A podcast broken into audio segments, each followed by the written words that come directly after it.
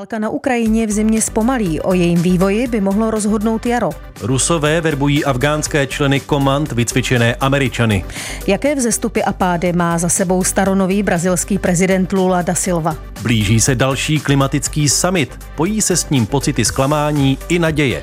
Co se stalo s evropským plánem zrušit letní čas? Taková jsou témata následujícího pořadu. Dnešní výběr z komentářů, analýz a reportáží zahraničních médií pro vás připravila Gita Zbavitelová. Od mikrofonu vás vítají Renata Kropáčková a Jan Bumba. Svět ve 20 minutách.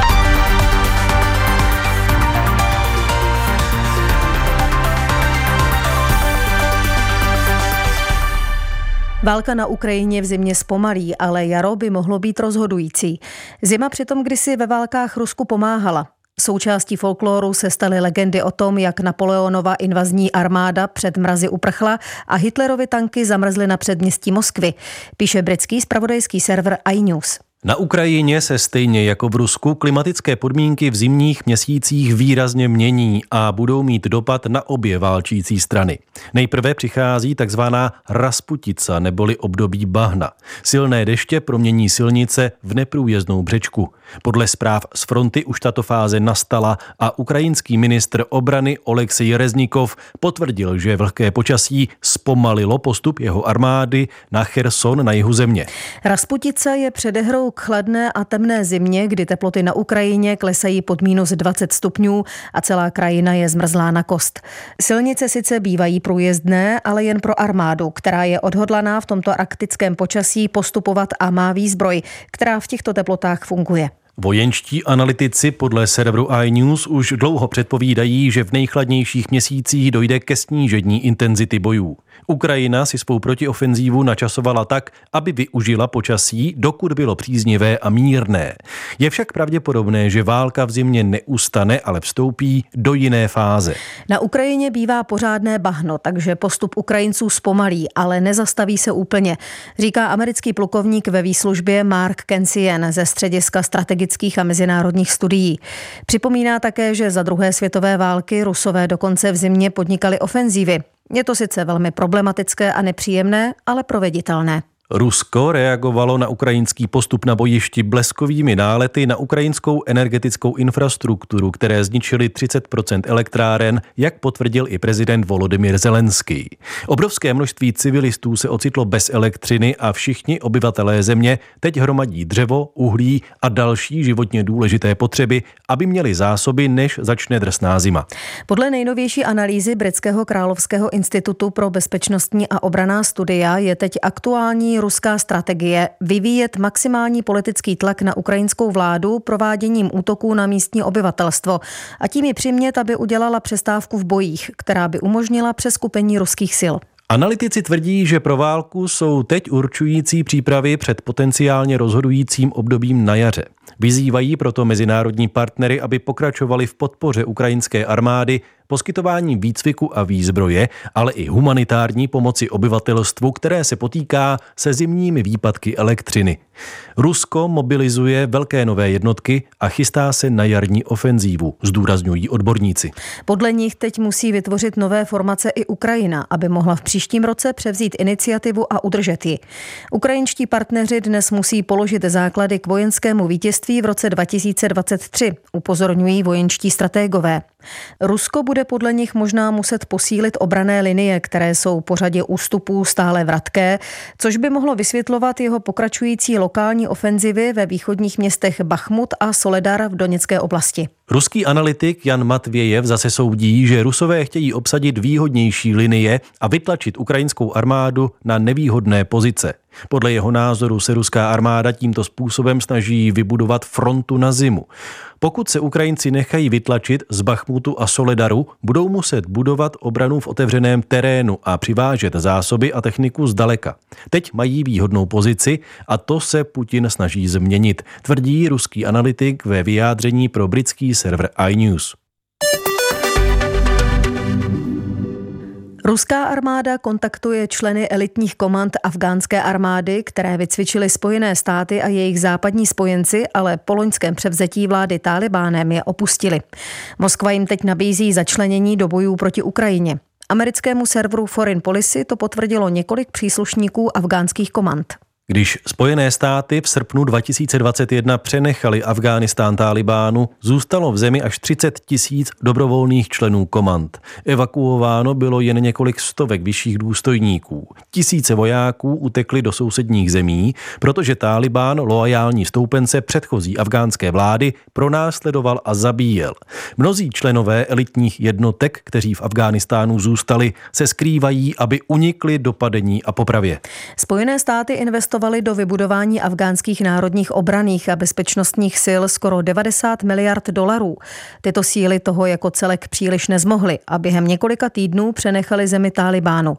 Členové komand se ale těšili výborné pověsti, protože je vycvičili američtí příslušníci námořních, vzdušných a pozemních týmů amerického námořnictva, takzvaných SEALs, a britského letectva.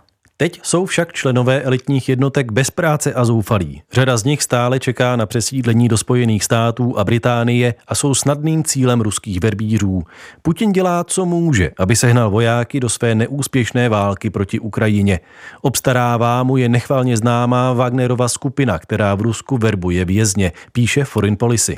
Mnoho členů afgánských komand teď potvrdilo, že dostali zprávu přes mobilní aplikaci WhatsApp nebo Signál, která jim nabízí vstup do jakési misi zahraniční legie, která bude bojovat na Ukrajině.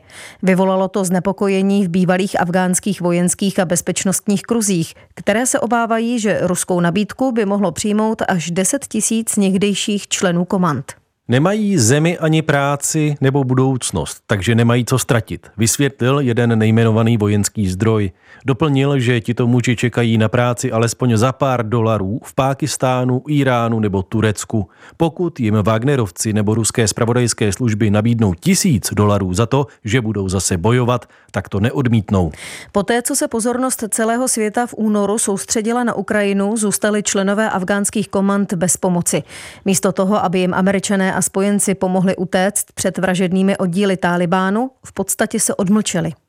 Náchylnost těchto Afgánců k naverbování zdůraznil v loni ve své zprávě i republikánský senátor Michael McCall. Podle něj mohou tito muži potenciálně představovat hrozbu pro americkou národní bezpečnost, kdyby začali spolupracovat s nepřítelem, jako jsou teroristické skupiny nebo Čína, Rusko či Irán. Bývalí členové afgánských komand jsou velmi zklamaní. Říkají, že 18 let bojovali a plnili nebezpečné úkoly bok po boku amerických, britských a norských poradců a teď se musí skrývat. Jeden z nich serveru řekl, že ruskou nabídku zatím nepřijal, protože bývalý sovětský svaz v roce 1979 Afganistán napadl a deset let bojoval proti mujahidům podporovaným Američany. Rusko před časem podpořilo Tálibán a udržuje s ním těsné vztahy, i když oficiálně jeho režim neuznalo. Jiný člen afgánského komanda, který bojoval v britských speciálních jednotkách, zase serveru Foreign Policy řekl, že před popravou jednotkami Talibánu uprchl do Iránu a teď se bojí, že ho zatkne iránská policie. Stejně jako první citovaný Afgánec by se chtěl usadit v Británii, ale neví, jak kontaktovat britské úřady a požádat o ochranu. Posloucháte Svět ve 20 minutách. Výběr z komentářů, analýz a reportáží zahraničních médií. Vrátit se k ním můžete na webu plus.rozhlas.cz, v aplikaci Můj rozhlas a v dalších podcastových aplikacích. Ještě před čtyřmi lety byla pověst a politická budoucnost Luise Inácia Lulida Silvy v troskách. Vybředl z chudoby, stal se odborovým vůdcem, potom se vypracoval až na prezidenta a nakonec se ocitl ve vězení. V neděli si ho však Brazilci vybrali do čela země znovu. Schrnuje životní pouť staronové hlavy Brazílie agentura AP. Lulův příběh je neuvěřitelný. Narodil se v chudé rodině jako nejmladší z osmi dětí, ale otec je brzy opustil a Lula tak musel už ve 14 letech do práce. Začal pracovat jako kovodilník a přišel o prst. Nakonec se stal odborovým předákem. Byla to doba, kdy byly odbory velmi silné a znamenaly politickou moc. Lula da Silva poprvé kandidoval na prezidenta už v roce 1989, ale prohrál a potom ještě dvakrát. Zvítězil až v roce 2002 a stal se prvním dělnickým prezidentem Brazílie. O čtyři roky později byl zvolen po druhé. Za dobu jeho působení v nejvyšším úřadě prudce vzrostl vývoz do Číny, který plnil státní pokladnu. Rozsáhlý sociální program pozvedl desítky milionů Brazilců z chudoby na úroveň střední třídy. Když Da Silva prezidentský úřad opouštěl, chválilo ho 80% Brazilců a americký prezident Barack Obama ho označil za nejpopulárnějšího politika na země kouli. V roce 2014 se stala brazilskou prezidentkou Dilma Rousseffová, kterou Lula do úřadu doporučil. Během jejího druhého funkčního období však proběhlo rozsáhlé vyšetřování korupce politiků a podnikatelů a její vláda upadla v nemilost. S ní i bývalý prezident a strana pracujících, kterou založil.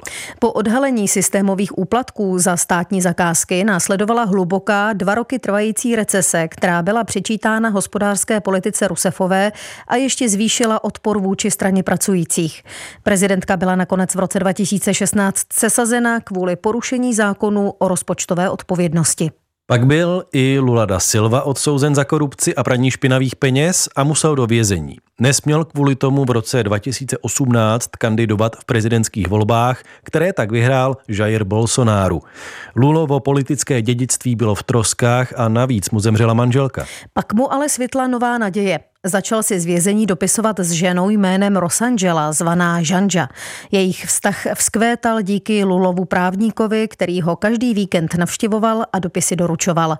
Letos v květnu se Lula s Žanžou oženil. Nejvyšší soud pak začal přeskoumávat zákonnost jeho odsouzení a nakonec je zrušil s odůvodněním, že předsedající federální soudce byl zaujatý a spolčil se s obžalobou.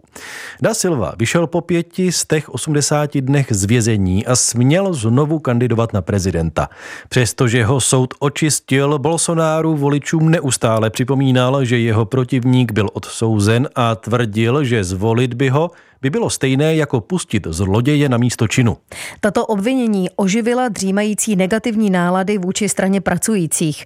To, že mnoho Brazilců dodnes Lulou opovrhuje, je hlavní důvod, proč bylo jeho současné vítězství tak těsné. Ve volbách získal necelých 51% hlasů, připomíná agentura AP. Když Lula pronášel svůj vítězný projev, Žanja stála po jeho boku se slzami v očích. A nebyla sama. Historička Klaudia Markosová přiznala, že také plakala. Je to náš Fénix, nejdůležitější prezident v dějinách Brazílie, doplnila. Lula da Silva v neděli přečetl na ústředí strany pracujících dlouhý a pečlivě připravený projev, v němž slibuje, že Brazílii sjednotí. Do úřadu nastoupí 1. ledna a, jak prohlásil, po skončení mandátu už nebude usilovat o znovu zvolení. Znamená to, že toto funkční období může být jeho posledním životním dílem. Lula, který nedávno oslavil 77. narozeniny, však řekl, člověk není starý proto, kolik je mu let, ale když nemá věc, za kterou může bojovat. Mým důvodem bojovat je Brazílie a brazilský lid. Uzavírá citací z prezidentova projevu agentura AP. Nejvyšší světoví politici se příští týden sejdou v Egyptě na dalším samitu OSN o klimatických změnách.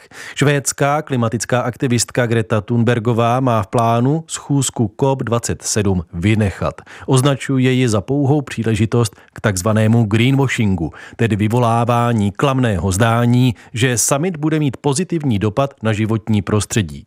Thunbergová je stavem celosvětové reakce na klimatickou krizi právem zklamaná, píše v úvodníku americký deník Los Angeles Times. Svět neplní cíle, které si vytyčil. Podle nejnovější zprávy OSN se to týká většiny vlád. Čas, kdy lze zabránit nebezpečnému přehřátí planety, se přitom rychle krátí. Abychom odvrátili katastrofální změny klimatu, musíme do roku 2030 snížit celosvětové emise skleníkových plynů o 45% Ale současné závazky světových lídrů je sníží jen o 5 až 10 Cíle, na kterých se skoro všechny státy světa dohodly v rámci pařížské dohody z roku 2015, představují odvážnou a transformační politiku přechodu od fosilních paliv k obnovitelné energii, měla udržet růst průměrné globální teploty výrazně pod dvěma stupně Celzia v porovnání s úrovní před průmyslovou revolucí. Místo toho však průměrná globální teplota do konce století vzroste o neuvěřitelných 5 stupňů nad předindustriální úroveň. Málo která země své klimatické ambice zlepšila. Na samitu v roce 2021 ve skotském Glasgow se státy dohodly, že do konce letošního roku přehodnotí a posílí své cíle do roku 2030. Podle OSN je ale pokrok žalostně nedostatečný. Od té doby své závazky posílilo tak málo zemí, že představují jen asi desetinu snížení emisí, k němuž se zavázali před loňským samitem. Podle Tarin Francenové, vědecké pracovnice globálního klimatického programu v rámci Institutu světových zdrojů, to naznačuje, že jsme uvízli na bodu mrazu. Většina zemí se zkrátka nemůže fosilních paliv vzdát. Většina států si sice stanovila za cíl zvýšení výroby energie z obnovitelných zdrojů, ale málo která slíbila omezení fosilních paliv. Podle analýzy Institutu světových zdrojů plánuje nějaká opatření týkající se spotřeby fosilních paliv jen 51 z nich a pouze 8 skutečně sníží anebo postupně ukončí jejich spotřebu. To je však zcela v rozporu s ekologickou a hospodářskou nutností s fosilními palivy skoncovat dřív, než spálíme svůj jediný domov, jak řekl generální tajemník OSN Antonio Guterres. I když jsou to špatné zprávy, existují před nadcházejícím summitem i určité důvody k optimismu, tvrdí Los Angeles Times.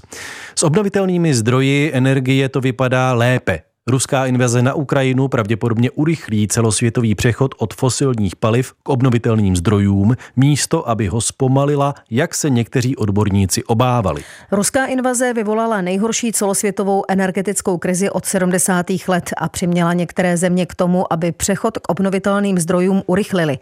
Zpráva Mezinárodní agentury pro energii předpovídá, že poptávka po fosilních palivech dosáhne v nejbližší budoucnosti vrcholu. Po uhlí během několika let po zemním plynu do konce desetiletí a ropě v polovině 30. let. Přechod od spalování těchto planetu ničících paliv ještě pořád není dostatečně rychlý, ale aspoň je vědět, že jsou na ústupu. Vedoucí úlohu v oblasti klimatu dnes mohou hrát Spojené státy a Brazílie. Amerika může konečně přistupovat k jednáním na zasedání důvěryhodně, protože prezident Joe Biden podepsal první významný zákon týkající se klimatu. V Brazílii vyhrál prezidentské volby levicový Luis Inácio Lula da Silva, který v předvolební kampani podpořil ochranu amazonského pralesa. Pro takzvané plíce planety s jejich jedinečnou biologickou rozmanitostí představuje výsledek brazilských voleb naději do budoucna a ukazuje, jak je boj za demokracii propojen s opatřeními v oblasti klimatu. Další rok nedostatečných a jen postupných opatření proti největší hrozbě pro lidstvo si už nemůžeme dovolit, zdůrazňují Los Angeles Times. Minulou neděli se v celé Evropě ručičky hodin opět vrátily o hodinu zpět. Příští rok v březnu se zase posunou o hodinu dopředu a znovu budeme mít letní čas. Nemělo se to ale změnit? Co se stalo s nápadem zrušit tyto sezónní změny času, který koloval zeměmi Evropské unie před několika lety? Tyto otázky si klade švédská mutace celoevropského serveru Local. Evropská komise provedla v roce 2018 anketu, ve které měli obyvatelé členských zemí odpovědět, jestli chtějí změny času zrušit. Byl to nejúspěšnější evropský průzkum. Zúčastnilo se ho přes 4,5 milionu lidí, kteří v některých případech představovali výraznou část obyvatelstva dané země. V Německu tvořili respondenti skoro 4% populace, v Rakousku 3. Drtivá většina dotázaných, konkrétně 84%, odpověděla, že chce střídání času zrušit. K hlavním důvodům patřil negativní dopad na zdraví, včetně špatného spánku, nedostatečné úspory energie během letního času a růst počtu dopravních nehod. Na základě odpovědí navrhla komise v roce 2018 zákon, který měl sezónní časové změny zrušit. Legislativu měl následně schválit Evropský parlament i národní vlády členských států Unie. Europoslanci ho převážnou většinou přijali v roce 2019 s tím, že časové změny ustanou v roce 2021. Vlády evropských států se však nemohly dohodnout, jestli zůstane v platnosti čas letní nebo zimní. Vyvstal také problém, jak koordinovat změnu mezi sousedícími zeměmi, aby nevznikla mozaika různých časových pásem. Objevila se i otázka, kdo by měl z nové situace největší prospěch. Pak do úvah o celé věci vstoupil Brexit a pandemie covidu. Británie odcházela z Unie a bylo nepravděpodobné, že by se řídila novými evropskými pravidly. Zrušení změn času by tak způsobilo, že by se Irská republika a Severní Irsko ocitaly na půl roku v rozdílných časových pásmech. Myšlenka zrušení letního času měla navíc v některých zemích slabou podporu. Na Kypru, Maltě a v Řecku si ho přála méně než polovina obyvatel. Otázka se v Evropské radě naposledy projednávala v prosinci 2019. Tehdy země vyzvali Evropskou komisi, aby před konečným rozhodnutím vypracovala zprávu o dopadech zrušení letního času. Pak ale přišel covid a následná pandemie debatu zastínila. Změny času, které dnes praktikuje na 70 zemí světa, mají dlouhou historii. Letní čas zavedla řada států, včetně Německa, Francie a Velké Británie, za první světové války, aby šetřili energií tím, že začnou večer svítit později. Po druhé světové válce bylo opatření zrušeno, ale v 70. letech bylo zavedeno znovu kvůli ropné krizi. Itálie zavedla letní čas v roce 1966, Německo v roce 1971, Británie a Irsko o rok později. Španělsko dva roky na to a Francie v roce 1976. Evropská unie nařizuje členským zemím posunout čas od roku 2001. V březnu o hodinu dopředu a poslední říjnovou neděli zase zpět. Ještě v 90. letech to dělal každý stát jindy, což komplikovalo dopravu, komunikace i přeshraniční obchod. Snižuje však letní čas opravdu spotřebu energie. Řada studií zjistila, že jen minimálně. Uvádějí půl až 2,5% v závislosti na zeměpisné poloze, klimatu a hospodářských a kulturních faktorech země. Obecně se zdá, že letní čas přináší největší prospěch jižním státům, třeba že zisky může snižovat technologický pokrok jako energeticky účinné přístroje. Jinými slovy, výsledky z jedné země nemusí nutně platit pro jiné. Debata o letním času se nedávno znovu oživila v souvislosti s energetickou krizí. Americký senát přijal letos v březnu zákon, podle kterého bude letní čas v Americe od příštího roku platit bez přestání. A v létě se v italských médiích objevily zprávy, že k obnově celé debaty by mohlo dojít i v Evropské unii. Mluvčí Evropské komise však uvedl, že k žádnému posunu nedošlo a komise dosud žádné stanovisko nesformulovala. O tom, jaké návrhy se komisi předloží, podle něj rozhoduje země, která unii předsedá. Současné české předsednictví ale nemá návrh o této debatě v programu. Není ani známo, zda ho plánuje předložit příští předsednická země, tedy Švédsko. Zdá se tak, že Evropané budou čas ještě nějakou dobu měnit. Uzavírá švédský loukl. Svět ve 20 minutách. Dnešní vydání připravila Gita Zbavitelová, plné znění pořadu najdete na internetových stránkách plus rozhlas.cz. Dobrý poslech dalších pořadů Českého rozhlasu Plus přejí Renata Kropáčková a Jan Bumba.